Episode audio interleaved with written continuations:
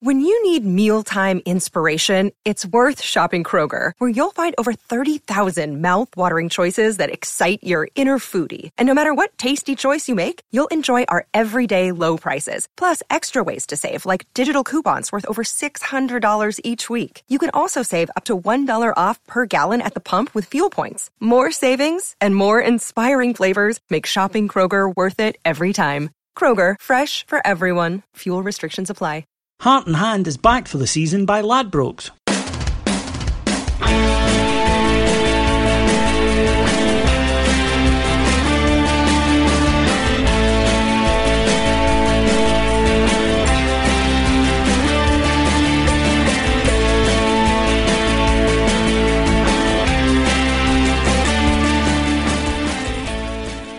This season we've teamed up with Ladbrokes and we'll be bringing you plenty of specials. Our first is bet £5, get £20. This means if you deposit £5, Ladbrokes will add another £20 to your account. As a listener to this podcast, you can get this by following the link at bet.ibroxrocks.com. That's bet.ibroxrocks.com. We'll be tweeting this bet £5, get £20 link, adding it on our Facebook, and we've put it in the description of this podcast too. Welcome to Heart and Hand Extra. My name's David Edgar. Thank you very much for joining us. Now, of course, we don't have a game this weekend, so we won't be doing our pre match preview. What we're going to do instead is uh, have a wee delve into the history of Rangers fan culture. Now, this podcast entirely comes out of that, where it's a podcast by fans for fans and pretty much uh, about fans and the fan uh, experience, the shared experience of being a supporter of Rangers. So I thought it might be interesting to to look a little bit into the history of that side of things, into supporter culture. And today we're going to talk to regular podcast guest Mark Dingwall, who is of course uh, better known as the editor of Follow Follow. I wanted to talk to Mark about the origins of the fanzine, what gave him the idea to do it, what made him think it was a good idea, where did he get his, his contributors, all that kind of thing, and also about how he physically put it together. Uh, it was a really interesting chat. We're going to speak to Mark later on about the advent of the digital era and, of course, uh, the Follow Follow website, which is still going, still very popular, followfollow.com. But today uh, was about the, the history of the print edition. I enjoyed it. I hope you do too.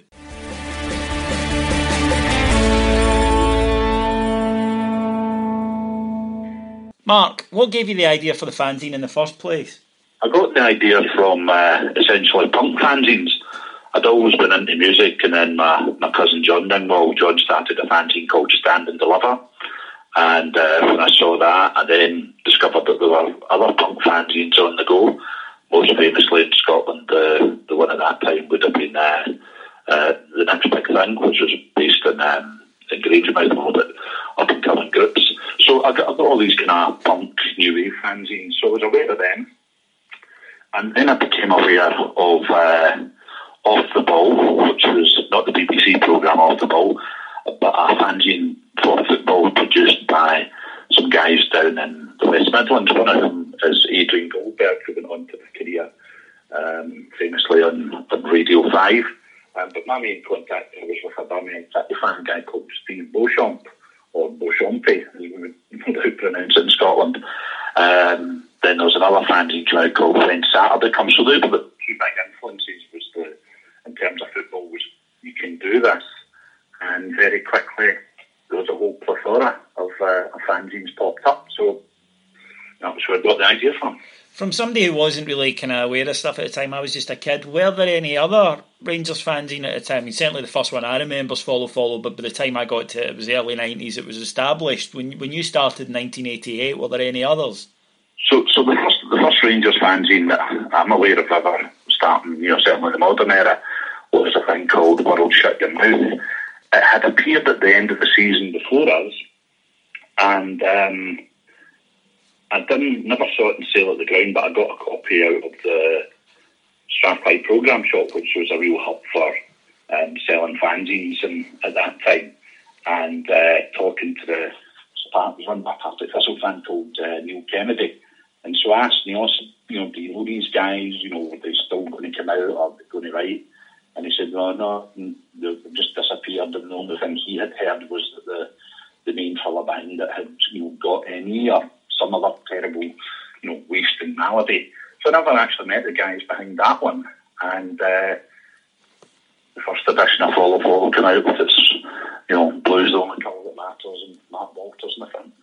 Yeah, that was 1988. Uh, as I say now, I know from doing this that there is a, a bit of a jump from be, from between when you go, I've got this idea, and then I'm actually going to go and do it. What was it that prompted that? How did you find out how to go about it?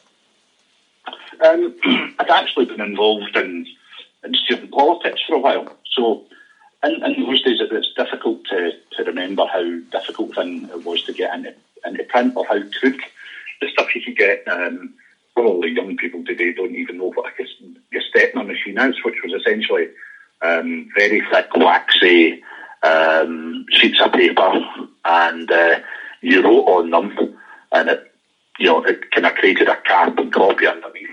You stuck it in a machine, and you know, as if by magic, you know, you could then print things out. But it was very crude. Um, to get stuff properly printed costed quite a bit of money to get it typeset, and uh, so what a lot of guys did was essentially they used um, they used typewriters, you know, and then um, took it in and, and got, got it um, got it photographed and put together that way. So it was it was quite crude and time consuming then. Um, then you had the miracle of the Apple Macintosh, which uh, was a very small computer, which was you know when I first started college to use the computer meant essentially going to the computer department, signing in, they got on a mainframe and, and then coding, you know, A colon slash B, whatever. Um, so to actually have this tiny little machine, which not only was able to lay out pages, but if you were rich enough or you knew somebody that worked in an office, there was this marvellous thing called the laser writer. And I think at that time the laser writer called it three grand, and that's what you know, 30 years ago. So you have to be very lucky to know somebody. And sure enough, I've met somebody um, in Edinburgh, and uh, a guy that used to do business, and uh, he had one. So what I did for the first couple of editions was actually through to Edinburgh, and it was like to get locked into his office overnight, usually on a Saturday night or a Sunday night, and I had to type in the whole thing from scratch and lay it out in the same night and print it off. So, you know, if you made a mistake, it was a real problem. But that kind of, that took a lot of the, the hassle out of doing layout. So I did that for a couple of editions. And then I found uh, another pal that I knew, he worked in a, in a place in Glasgow. So they had uh, one of the first kind of PC, you know, IBM style personal computers in their office with a laser printer. And uh, the same thing, you know, I said, you know, can I use that? And I was allowed to go in, and it, but it was all overnight. It was usually ended up on a Saturday night. You had to physically type the whole thing in um, in a winner, and then lay it out, and then you know go to the printers on the Monday. How did you get contributors? The, the, at the start, there was I think there was three of us that had kind of you know kind of knocked the idea about. I'd said, you know, have you seen this? And oh, I'd been into that, and so a couple of guys, you know, had a few things to say. And then when we put the fanzine out, the first the first edition was sold at a game at Old Douglas Park in Hamilton. Um, bright kind of summery days, I remember it, and I just started selling it outside. And of course, for the first couple of years, people would actually say to you, "What's a fanzine or a fanzine?" Mm. Um, they did they didn't know because it was very much a kind of cult thing with the you know with music, and I believe in America it was you know fanzines were a big thing with cinema fans. So just started selling outside um, um, outside uh, New Douglas Park, and, sorry, Old Douglas Park, and I got my I got my first um, criticism outside. If you remember the, the kind of mad, famous um, Hamilton fan Fergie. Yes. Well, he, he came round the corner with a kind of a band of productions following him. So I'm standing going, follow, follow, New Rangers fanzine, follow, follow, New Rangers fanzine. And he just walked within about 10 yards of me and said, follow, follow, fuck off. and uh, The first so but not the last. I was going to say. Needless to say, all these kids were F off your hand and so and so and whatever. And uh, so that was the first day that it was sold. And then quick, quickly thereafter, you found, um, you know, I can't, I can't remember who the, who the first game at Ibrox was after that. But once you started selling the fanzine, it was amazing how people got into it and, and seemed to like it. Um, one of the articles I put in was about the Stonehouse Rangers Supporters Club, and you know, about how pissed they'd been at a game at Motherwell. So, needless to say, their, uh, the club secretary came around and gave me a real berating. You used the problems you've caused us. And that wasn't the other bus.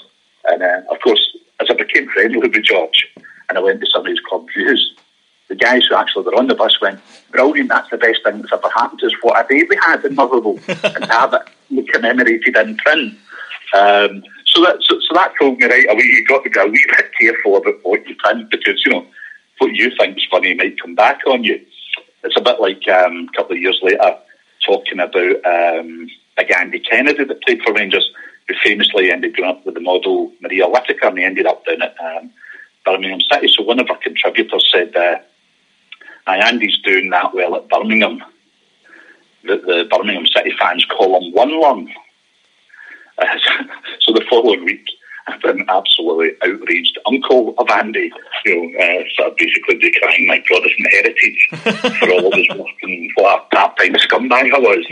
so again, you know, over the, over the years there have been a few articles which, uh, um, you know, whether people just disagreed with them or whether incorrect. It was certainly it was a it's a wee bit of a learning curve to, to have somebody, you know, ranting and raving a couple of feet in front of your face. Yes. So so that was that was how we started. But very quickly what I found was after the fanzine came out and, and what I I still enjoy to this day is when you actually meet people and they say, I read the last edition, liked this, I didn't like that, I thought he had a point, I thought the point was rubbish or he got something wrong. And that feedback I've found over the years is the, the people that take time to either write to you or seek you out, um, they're usually the ones whose whose feedback is um, is valuable. I mean, anybody can do a one liner, anybody can send you a, a nasty letter to the post box or send an email or abuse you on Facebook or whatever. But the punters that actually think about it and seek you out to have a chat with you outside the ground, um, I, I like to think I've always taken them pretty seriously because you know they've actually made a, a conscious decision to take a bit out of their day to come and find you. Yeah, it's a, and it's direct feedback, as you say. So it's, it's, it's a really good learning experience for you in terms of what you want to put in it. And speaking of that, what you you've always been the editor of Follow Follow. You've always been the arbiter of what, and, and, and I know from being a contributor back in the day that you were very hands off. Um, you would maybe say, "Do you want to write an article on?" or I would say I have an an idea for, and that would be then. Then it was you would give the contributors the freedom to kind of go off and do what they wanted with it. There was never a case of you. Certainly, I don't remember anything I wrote or anything anyone I knew wrote being chopped or changed or moved about. What was your overall kind of style when it came to editorial content? Did you have a conscious decision of I want it to look and sound like this, or were you more this is just a big melting pot. It's for Rangers fans. Whatever people are coming to me with, that's what we'll go in with. Well, this might sound familiar to Rangers fans today, but probably the main motivating thing for me was all my adult life I'd seen things written about Rangers fans and our experience and what we believed or we didn't believe or what we'd done or what we hadn't done. And it just doesn't it just didn't measure up to the people that I went to games with. It didn't measure up to my experience, you know, a lot of lies, a lot of stereotyping and stigmatising the Rangers fans. And I thought, well, at least in this wee fanzine, you know, we're going to print the truth. And that's essentially been my, my view. The second thing that I learned within the first couple of seasons was, you know, I'm not a, a great writer. And I would say from the last work I would say over the post of the fanzine, if there was, let's say, a, a 52 page issue of the fanzine, I probably, I probably wrote six, seven, eight pages of it because I've always been very, very blessed with contributors. Because what I noticed fairly quickly was that a lot of fanzines, they're started by guys who've got something to say. And it might only be two or three issues that they've got and a handful of anecdotes. Yeah. And once they've said that, the fanzine dies in the vine because they don't pull in new guys or they themselves aren't capable of addressing new issues because they're just not interested, their friends and family and what gets in the way. So I was very conscious from the start after the first few issues. Was, you know, you know, I need to get some some other people involved in this. And to be fair, you know, the um, you know, picking, eventually I bought a, got a post box um, in Glasgow, and you know, the letters started dropping through pretty regularly. You know, with people wanting their say. I mean, you said earlier that I didn't heavily edit your stuff. Well, I certainly used to have to edit the gubs and the major stuff. Can I pull it down a bit? Um, you know, there's a lot of people known for their, their, their wholehearted views. Um, but essentially, what I would do is, uh, you know, I would type the stuff in myself, and then after a while, as the fanzine get bigger, I would I found, uh, I found a couple of typists, a girl called Jay, Jay who's English, and Christine lived in Byres so I would take the stuff round to their their flat, and uh, they would type it all up, and eventually a computer, I eventually managed to get myself a, a home computer, and uh, so she they would type it into a file um, and then I would I would edit it that way, simply because the, the volume of stuff that was that was coming in. So um, always tried to kind of fill fill the mag. I mean, I found after a while, if you make the, the print too small, you get complaints. The big thing people want is it to be legible. Yeah. And um, so there's never really been like a follow follow house style for, for a while.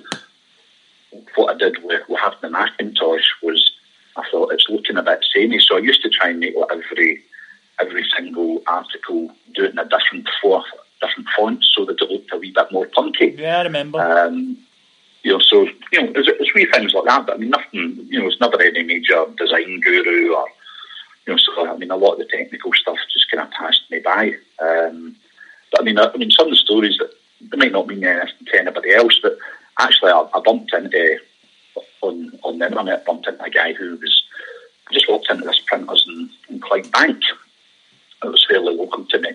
And uh, I got them to print the first one. And the guy who actually printed it, not just, you know, the boss, but the actual guy who printed it, after a couple of editions, you know, circulation went up. And so basically, I met this, this guy, Tam McCook, who in the print trade in Glasgow know. Um, Tam was the printer, and he had to do an overnight shift because the, the, the wee machine they had, you know, couldn't do it in an hour. It took them overnight. Um, he used to he used to say he said there's no printer trick. You go to sleep with your head against the side of the machine, so that when you come to the end of a, a bale or a ream of paper, it, it starts going with a different kind of pattern, and that wakes you up, and then you put in the next bale of paper. so it was we, we things like that you were you know, I mean, there's you know, people have got to work in these kind of conditions, and that you know the printed product you see is, is a product of of other people. You know, I mean, we had uh, eventually we moved from there to printer down in Bridgeton, and you know, stayed with same printers for a long, long time.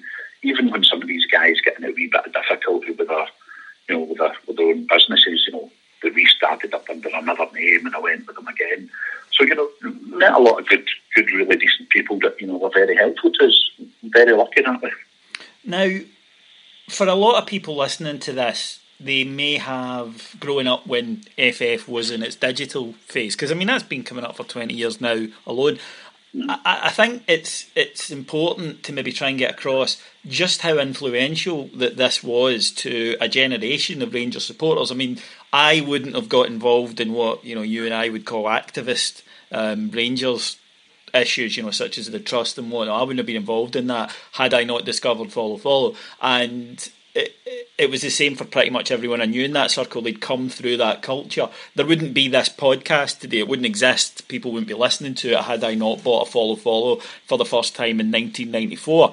And I remember at the time when I was buying it, and you got you met people when you were buying it because you would tend to buy it from the same person because they would be in the same area around the stadium, and you'd get talking. you'd talk to other people that were buying it, and from that everything that, that I've been involved in grew. But when did you first begin to think this is actually starting to have an influence? This is actually now starting to more and more people are reading this. And as a kind of further to that, when did the club start to take notice? The, um, I would say that the reaction in the media was quite interesting because, first of all, when they started mentioning it at all, And if you remember, uh, somebody did a survey and they reckoned that across Britain, you know, there was three or four hundred fanzines going um, at one time. You know, virtually every club had one or two. You know, certainly the you know the football league and the Scottish game. They reckoned it was somewhere between two and three million of these things were getting sold, you know, throughout the United Kingdom. So obviously had an, an effect on the fans that were match going fans. Maybe not every fan bought one, but you know, there was enough of them to, to make an entry, uh, a ripple in the pond.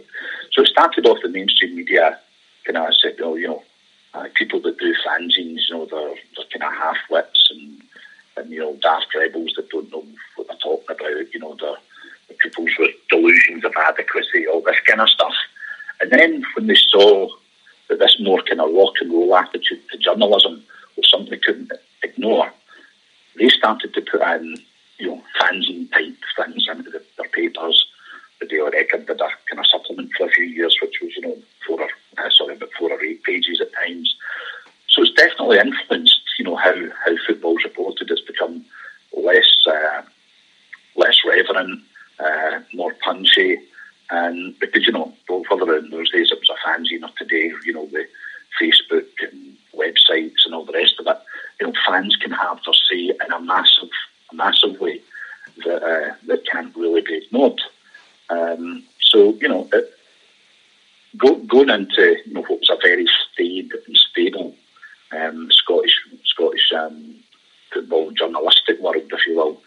You know, these guys have probably all operated in the same way since you know, the 1920s or 30s, probably become more coverage, you know, post-war and in the 60s and 70s. But essentially, it was a it was a jolly kind of cartel between the newspapers and uh, the football teams, particularly the managers. So that you know, you're great, no, you're great, and then suddenly there is this medium which, once upon a time, fans could only dissent by shouting things in the terraces or grumbling about it. The public that would never get into the papers. Suddenly, things that were commonplace amongst the fans then had voices, whether it was follow follow or you know there was a whole plethora uh, of Rangers fanzines that that, um, that came about at that time. Um, a bit later was uh, number one, which again that one lasted quite quite a while as well, just when defunct a few years ago. Um, so yeah, you had it on a massive scale, and I think it kind of kick-started fans into thinking, you know, we don't need to sit and take this. If I was being genuine, I would probably say start the fans fanzine when we did, you know, was certainly wasn't an active master stroke my point. But obviously, you know, the whole Souness revolution and what came after it, nine in a row, it was very much there, that glory, glory, Glasgow Rangers, and you could, you know, you're really enjoying your football and new signings and winning the league and, and all this kind of stuff. Um, so that there was that one part of it where you were having your revenge in the rest of Scottish football, but you know, kind of giving them a bit of a kick in, and you know, even Celtic at that time were just producing so many, so many opportunities. It was actually, it was actually a bit cruel to keep on kicking them. You know, yeah. I mean, who in the right mind would sign players called Wayne Biggins or Rafael Scheidt? Yes. You know, I mean, it's complete open goals. Um, so I would say that you know, for the first eight, nine seasons, maybe a bit longer, you know, that was the kind of tone. You know, we were having a laugh. We were fighting back against the stereotype in the Rangers fans. We were running campaigns. And it was only, I mean, for me, it was really what should have been the 10 in a row season. That was when I really started to turn against Murray. Not specifically because of that season, but I'd started to see things wrong with the club that I'd never noticed before. Because as a fan in the past, who even knew the name of the directors? Nobody. Nobody. No. Um, you know, you, you, might have known John Lawrence was a chairman, or Rae Simpson was a chairman, or John Paton was a chairman. That was it. People was faceless. Yeah, that was it.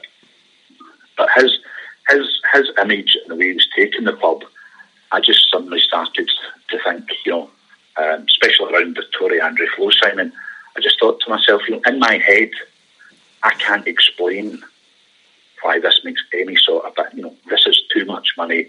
We'll never get it back, and it's very dangerous. And after that question came into my head, you know, all the other doubts started, you know, that had been pinging away, they really started to come to the forefront. And people will say follow, follow for quite a period of it became quite a dark fanzine because we'd seen what the danger was in the club as well as the outside enemy. We saw that the way the club was been run was becoming a problem.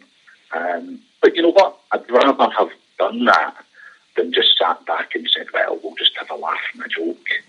You know, I think the thing that I've always been proud of is that, you know, if there's a campaign that's worthy of merit, then we back it, you know, whether it's done by our fans or other fans. One of the things that I thought was interesting about the fanzine was you see it had that mix of serious articles, jokey articles, things about fa- uh, things about um, uh, supporters clubs, etc. Cartoons, um, some of which there was a guy you had called was it Orion, um, who is still yeah. who was a genius and is still responsible to this day for the funniest cartoon I have ever seen which was it's a picture of a guy holding there's this the back end of a cow and there's a guy holding a banjo and on the back of his shirt it says Van Vossen and the caption read Peter had nothing personal against the beast but he had a point to prove which is just fantastic but um you you had this mixture of stuff what I find is that there's um there are characters kind of float in and out of the fanzine the way that players float in and out of the team I mean, one of the one of the earliest cartoonists was a guy called Sam Scotland who came from around uh, kind of Finnieston area in Glasgow. Did some did some stuff for a couple of seasons, then just disappeared overnight. Never found out why. Never seen him again. Tried to find him, disappeared. Uh, there was a young guy with the uh, slightly unusual name of Dominic, oh, who was through in Edinburgh. He sent me stuff, talked to him a bit, and then just I don't know whether it was you know going to uni or whatever there was just one season he didn't reappear again. And, you know, I wrote to him and I phoned the number I had from him and it was dead and the letters got returned and he just moved on. Um, you know, a boy called Brandon Robert wrote for many years. Remember him, yeah? Boy for Drum Boy for Drumchapel, travelled the world, seen a few things. Um, and then just one one day, you know, the, the kind of contributors letter they would send out saying there's a new issue coming out, it got returned, you know, gone away, not known at this address. So, you know, it's, you know, the people, you know, while some of the, the contributors are, are, there all the time and they've got something to say, and, uh, you know, that's, uh, you know, that's the way that, there are some people who, you know, they're a shooting star, you know, they're there for a couple of years and then we move on and you just, you just got to accept that, you know, it's like, it's their life cycle as being a fan. Um, if I can be a wee bit boring at this point, what I found with uh, what interests me, might interest other fans, I don't know. But when the fanzine started to fade, I still had uh, the thing in the fanzine world was you always swapped with other people. So I would get you know, like Macclesfield fanzines and I would send them follow follow and Liverpool, whoever. And uh, so I decided I, I got out the old when, Sat, when Saturday comes and I wrote to virtually everybody that had ever produced a fanzine and just said, Are you still going? Do you want to keep up the swaps? if you've given up, I'd be interested to know what you're doing now and why you gave it up. And overwhelmingly, it was, you know, said all we had to say. We group of contributors, we get all together, or we, you know, started getting married, or pressure of luck. Um, at smaller clubs, it tended to be a lot of the guys that involved in fanzines are now editing programs or contributing programs, um, or working for the local paper. So it was definitely the fanzine thing for, for a lot of guys was it was something it was like a rite of passage in being into football, a bit like you know, maybe somebody had a had a favourite punk band and decided to do a you know a Strangler fanzine or or a more generic one. So, you know, for me it's been something where I love having my own say, you know, and there's always been something really magical to me about the written word. I've always loved that. And one of the peculiar things I find is even though the fanzine's designed and you send it away, it never feels real, and you can never know how things are going to work until you actually get it in your hands. You know that that might sound strange all over the years, and you know, doing 200 and odd fanzines. You never actually know what it's going to look like until you get it back, mm. because you know it's just sometimes things work and they don't work, or you know they come out a different way. So there's always been a bit of magic. And the thing I say to people is, if I look at what's going on in the mainstream media, people are talking about Rangers and they're talking about Rangers fans. I would love to know that in 50 years or 100 years, when somebody's writing about Rangers fans and they do a bit researched, maybe they find a pile of fanzines in the Mitchell Library or any of other libraries that were supplied, that they'll go, oh, that's what Rangers fans actually thought. Mm. Here's a voice that says official version's one thing, the real story amongst the fans was this is how they felt. Yeah. You know, it's making our mark on, you know, it's leaving a bit of a trace of, you know, well, the media doesn't speak for us, you know, we can speak for ourselves. And, you know, quite often it's funny, it's jocular, it's, you know, there's a few swear words. But, you know, most of the stuff, know, fan, fans are always kind of taken down as being fodder or they're, they're so easy to manipulate. One thing I found, you find talent in the most mysterious of places. You know, guys that have got utterly workaday jobs, that they're fantastic writers because they're writing about the things they love. Yeah. Um, and like I say, the, what you just described there could be this podcast because it's exactly the same. That's the motivation behind it of just that we don't hear what I think is the Rangers supporter experience in the media, and they don't even try anymore. But um, that's that's another thing. And it's the same thing with this. At least people, we we can say in mitigation, here is a stack of evidence that will tell you much more accurately what it was like to be a Rangers supporter in this period than that. Now we'll talk at probably one of the next or, or the one after international breaks. So I don't want to do it today. I don't want to. Um, and we'll drop in our one innuendo for the episode mark. I, I don't want to shoot my bolt too early um, with, with thank you. Um, with the digital edition because it's it's a whole different story and it deserves its own chapter and we will we will do that. But there was a time where they ran side by side with each other, but then as as followfollow.com grew to what it is today and it's massively influenced even people that don't like it know what it is and other clubs know what it is uh, it's become a byword for a place where Rangers fans go on the internet so as it grew, you decided to put the the, the print fanzine eventually. You decided to stop doing it, uh, and I think this is a good time to talk. Well, that, that's not really the two. What I found was, and anybody you talked to who was involved in the um, in the kind of campaign against you know you know Charles Green and the Easdales and these people. What I found was one, I had information in my head that I didn't really feel, you know, with my sources that I wanted to put them in the fanzine. Uh, and I thought that it would be kind of breaking some trust by doing that. And also thought it would be a bit of a break of trust by putting it out, you know, producing a fanzine, but not actually saying, you know, exactly what we were up to or, or bits and pieces. And then there's also, it became, when it comes towards the, the climax of these campaigns, you people have only got so much time in their lives that, you know, if you're, if you're not a full timer at it, it becomes intensely time consuming, you know, all the different, um, you know, the campaigning and the meetings, you know, all the rest of it. And so, you know, I mean, I found in, you know, Chris Graham and Big Housty and, you know, the people for the Trust and some of the guys for Rangers Host, it takes over your life. So for that kind of, I would say, you know, about two, two years, you know, it became, it wasn't fun anymore. It was so serious about the club, you know, that you had to defeat these people. So the fanzine went a bit by the by. I mean, I still get things I want to say, and I've, I've been saying to people, you know, trying to get the contributors back, you know, still get things to say. So, you know, the fanzine is coming back. Um, maybe not as often as it was, but I, I just feel that there's something so special about the written words, you know, that you can hold in your hand and you can store it in a thousand houses around Scotland and put into, you know, libraries and stuff. I just think there's something magical about that. You know, something, the we see our club, what we experience in our words, and it's, you know, it might end up getting thrown out. But I just think there'll be, you know, for years to come, there'll be people rediscovering, um, you know, some, some fantastic writing that we've had in. And, and we have some fantastic writing, whether it's the jokey stuff, the more serious stuff, the historical stuff. And I certainly think that kind of mix, you know, you're obviously quiet about your stuff, the Gub stuff, um, some of the events that we promoted with, you know, like Simon Like that who've got real talent about, about campaigns, about mobilising the club's history, you know, that's what I loved was that mix. It wasn't just the one thing. It was, you know, it was the campaign and the history, the commentary, the, you know, the frustration with players.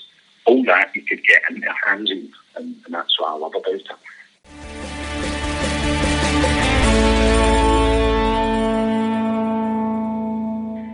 So that was part one of our discussion with Mark about the, the history of Follow Follow. And in the next one, which will happen at one of the next international breaks, we'll discuss the emergence, the growth, the influence of uh, followfollow.com, particularly the message board and the effect that it, it's had, both good and bad, but uh, everything involved in that and uh, what goes into producing it and keeping it running on a daily basis.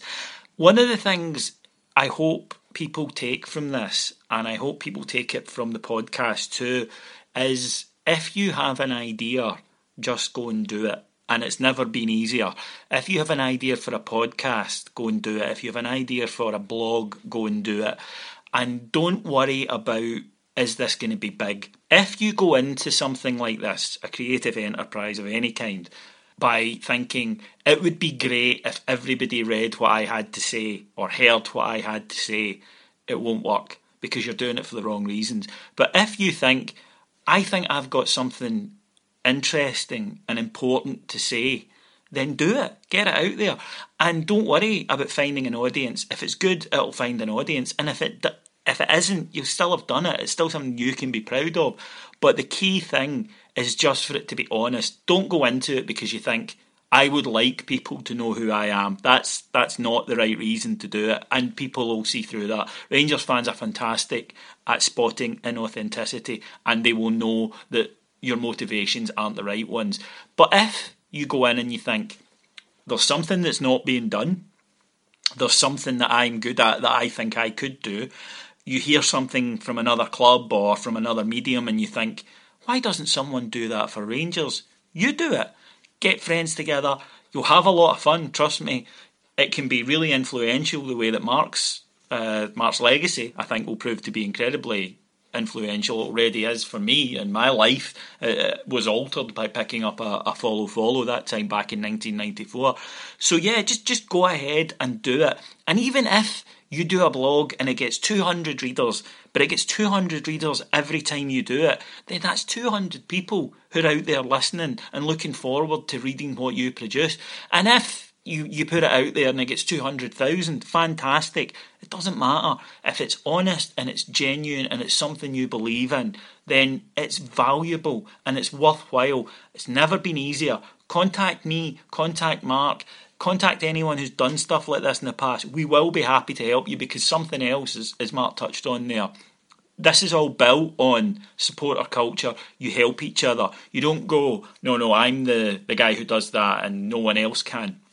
That's not what it's for, and it's it's entirely about community. So if you feel that you've got something to say, something you want to say, then by all means, please get in touch with me. It's easy enough. I'm at uh, Ibrox Rocks on Twitter. That's at Ibrox Rocks, or you can go to the the Heart and Hand Facebook page, which is just Heart and Hand uh, on Facebook. Just search for it, the Rangers Podcast. I really enjoyed that. I hope you guys did too. My name's David Edgar, and I'll talk to you again next week. Cheers. Bye. Heart